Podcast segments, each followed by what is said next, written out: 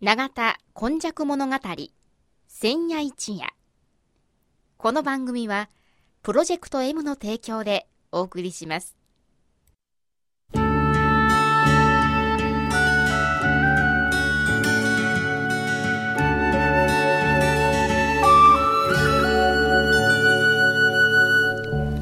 神戸は港があることで多様性のある町となりました。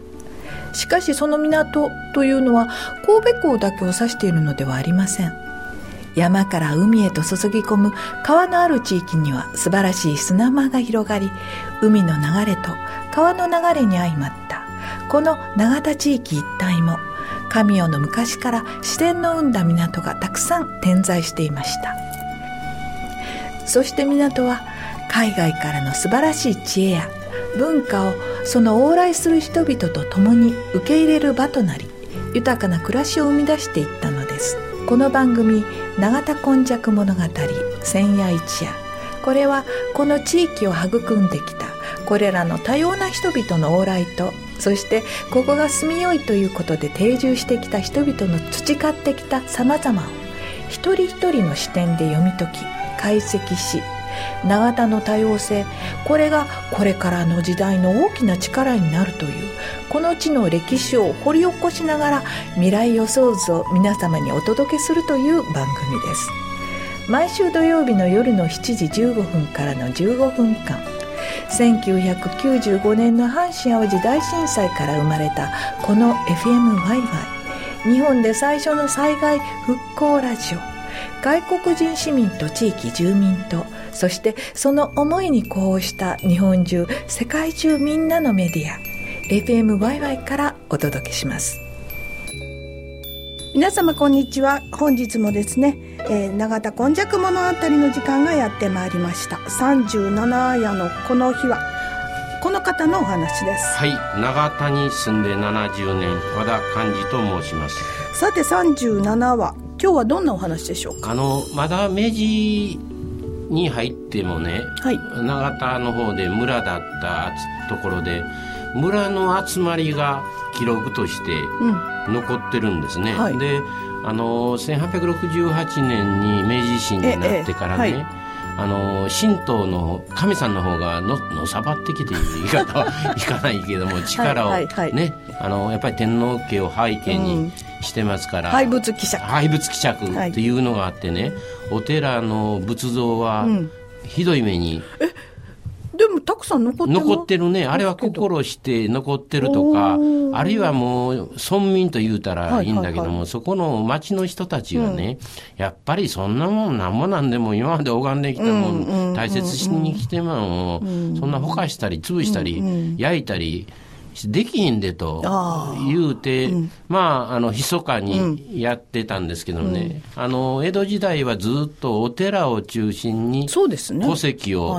管理したり、あの、どっか手形、うん、東京まで行かないけど、伊勢参りするから手形を発行してるのも、役所みたいな、ね、お寺で役所みたいなのにしてるんですよね。は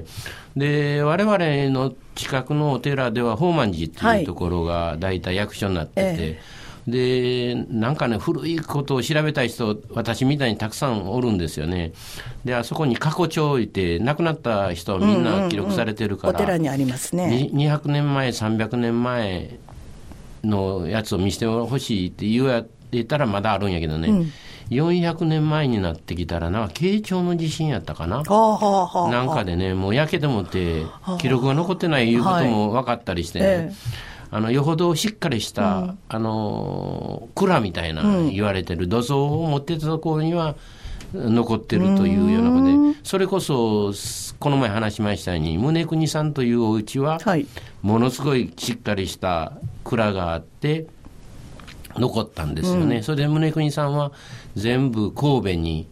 あのその書物をあの文書を寄贈されて、はい、今管理されてます、うんうん、でもう一度あの梅の日のところで出てき出てきました末松さんという、はい、これも庄屋さんなんですけど、えー、ここはね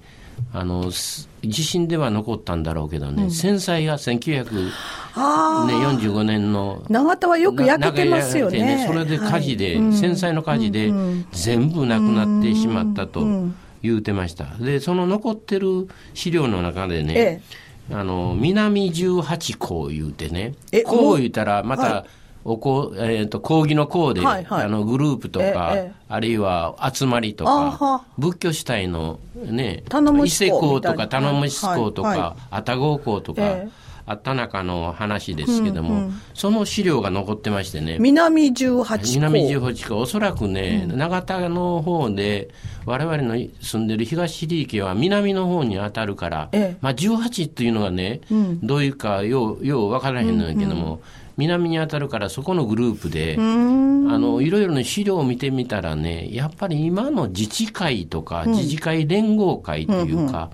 それの走りみたいに思えるんですね。それでその記録がね僕偉いなと思うのはあの筆で書いて、ええ、あの紙に書いてある記録がね、はい。はい、今もそのまま残ってるという筆でないやつもあるね。ガリ版みたいなやつがもうすでにあったんかな、そんなんがありましてね、はい、それで南18項というのがね事細かに書いてあるんですよ、ちょっと待ってくださいね、はい、ページをくるくるっと見てみますか。これが資料がですね和田さんの書かれた本なんですね、はい、書かれた本なんですけどね、資料に出てくるんですよ、うん、それでねあのどんなことが書いてあるか言ったら記録、議事録が残っててね。すごい議事録が残ってる。で、1916年ぐらいですから、うん、ちょうど第一次大戦が1914年に始まった頃なんかで、あの始末せなあかんと戦争が始まったからみんな質素にせないかんとなるほどなるほど。いうことで節約ムーブになったんですよ。はい。で村の祭りはね1月の初馬の時とか、春とか秋とか、これにやってたけども、回数減らそうよと いうようなこととかね、ぼたもちもね、うん、あの行産作らんと数決めようやねというようなこととかね仏さんのお供えも質素にしもしようのやねとかねそういうことできちっと会計なんかも決められててね、でここで書いてあるのでいいなと思ったんが婦人会の組織を別に作りましょうって。あら。もうこの1916年にね、はい、そのああの南18校の中に婦人会という組織でね、婦人会にもお金を少しあの資金分けたようなみんなで集めたやつの中から。中からをねやりましょうというようなことでね。この時にねあの例えばやっぱりしんどかったのが会計なんでしょうね、うんうんうん、会計幹事にはねなんぼやったかな。お金ねくれるんですよ、でそれあそれは役職。役所を辞めたら、はあはあ、今だけど私も会計そこら中で幹事のやってるけども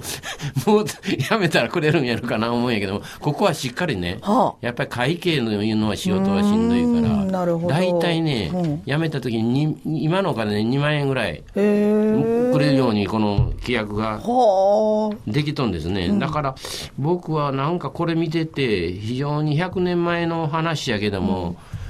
会議をね、うん、してそういう予算を取ってそれで主人会と婦人会に、まあ、この時のお金で10万ぐらいだと思いますね。それを年間の予算として分け与えろとい。うのに皆さんに署名、はいはいされてるんよね。だから100年前から、いや、今よりはもっとね、民主的に。そうですね。ね、ただ、さっき出てきた末松さんとか、宗国さんが別に偉そうにしてるわけじゃないしに、合議制で決められてるという。これ、そういう土壌なんです土壌なんですね。で、これが何も、私が、まあ、調べたから、東かの南18校の記録が残ってるけども、うん、そこら中で記録は残ってて、うん、例えば池田村って、うん、あの山の上の方にありますね。はい、すね。あそこはね、もっとね立派な記録があの残ってたりしてね、はい、永田というのはね、まあ、神戸の開港150年ではそらまだななかなか田舎村であったいう時期が長かったんやけども、えー2000年の歴史ぐらい紐解いてみたらね、うん、相当しっかりした人がずっとリーダーになって、うんうん、自治会組織的ななんか民主的な運営がついここ100年ぐらいはね、やられてたいうようなね、こととか村のあの集まりが非常に大切であって、うん、でそこにルールを作って、うん、で婦人会というのも存在があって、はい、やっぱり男は男だけで集まりたいとかいうのも ひょっとしたらあったんかもわからんけども、うん、婦人会は婦人会でね、あんなもうお酒飲みばっかりと嫌やとか言うたりして、婦人会は婦人会の別行動をとって、この後ね、僕はまあ機会があったら、あの産業史のところで戦争の話もせないかんねんけども、戦争の時なんかは婦人会がごっつ活躍するんですよね、うん、国防婦人会とか、うんはいはい、あのありましてね。ちょっと怖い感じするんですけど。いやうちのおばあさんなんかね、うん、写真がたつきかけとる、写真が残ってましてね、えー、でこれは僕まだ整理しきってないんだけども、出征された兵隊さんからのね手紙が手紙よりはがきやね、が来てるんですよね、だからそれを僕もうちょっと分析して読まないかんと思って貯めてはおるんだけども、はいはい、それの 1, 1枚2枚見たところではね非常にその婦人会というのがかなり出生前にお世話してたということがあって、うん、あの今、千秋さん言われたように、テレビとかあんなの見てたら、うん、何しとんの、もっとあんた、こんな贅沢してあかんやないかいって、怖そう。なおばさんがエプロン姿で出てくるけども、あれはちょっとね、極端なドラマ上の扱いだと思って、むしろね、大変なお国のための言いながらね、もう嫌やろうけども、行ってくるし、元気で帰ってきてねと、頼りもちょうだいねというような格好にお母さん的なところ、ね、お母さん的なところがあったんでね、なんかそういうものを見てたら、聞いたりしてたらね、ああ、なかなかここの、ここら辺の100年も、まあ戦争があったという事実は、もうこれはもう残念だし、はいはい、食い食いなあかんとこだけどもね、人間のお付き合いというのは、やはりずっといいものがね、流れてた。町だなというようなことがあってね、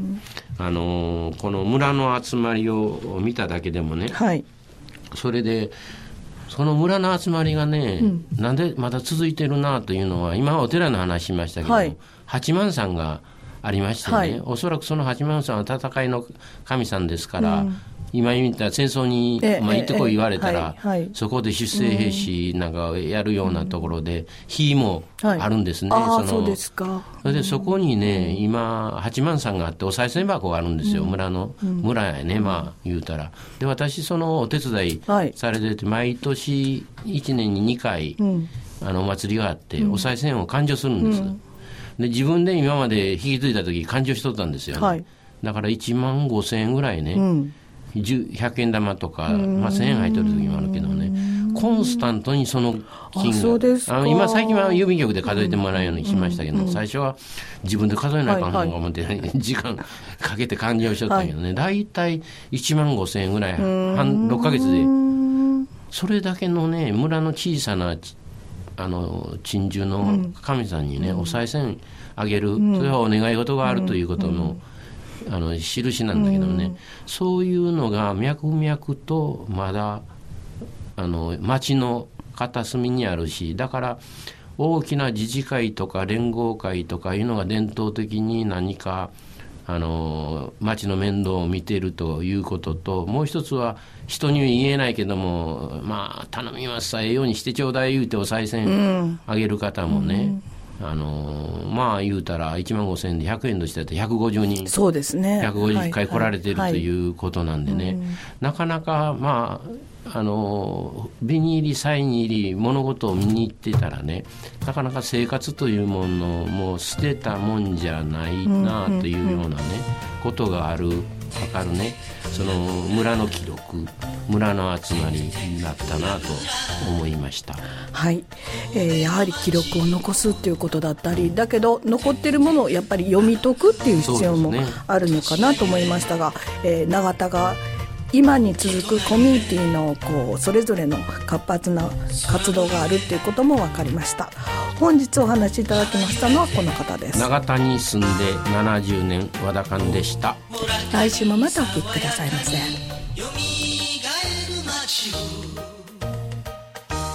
永田今昔物語千夜一夜。この番組はプロジェクト M の提供でお送りしました。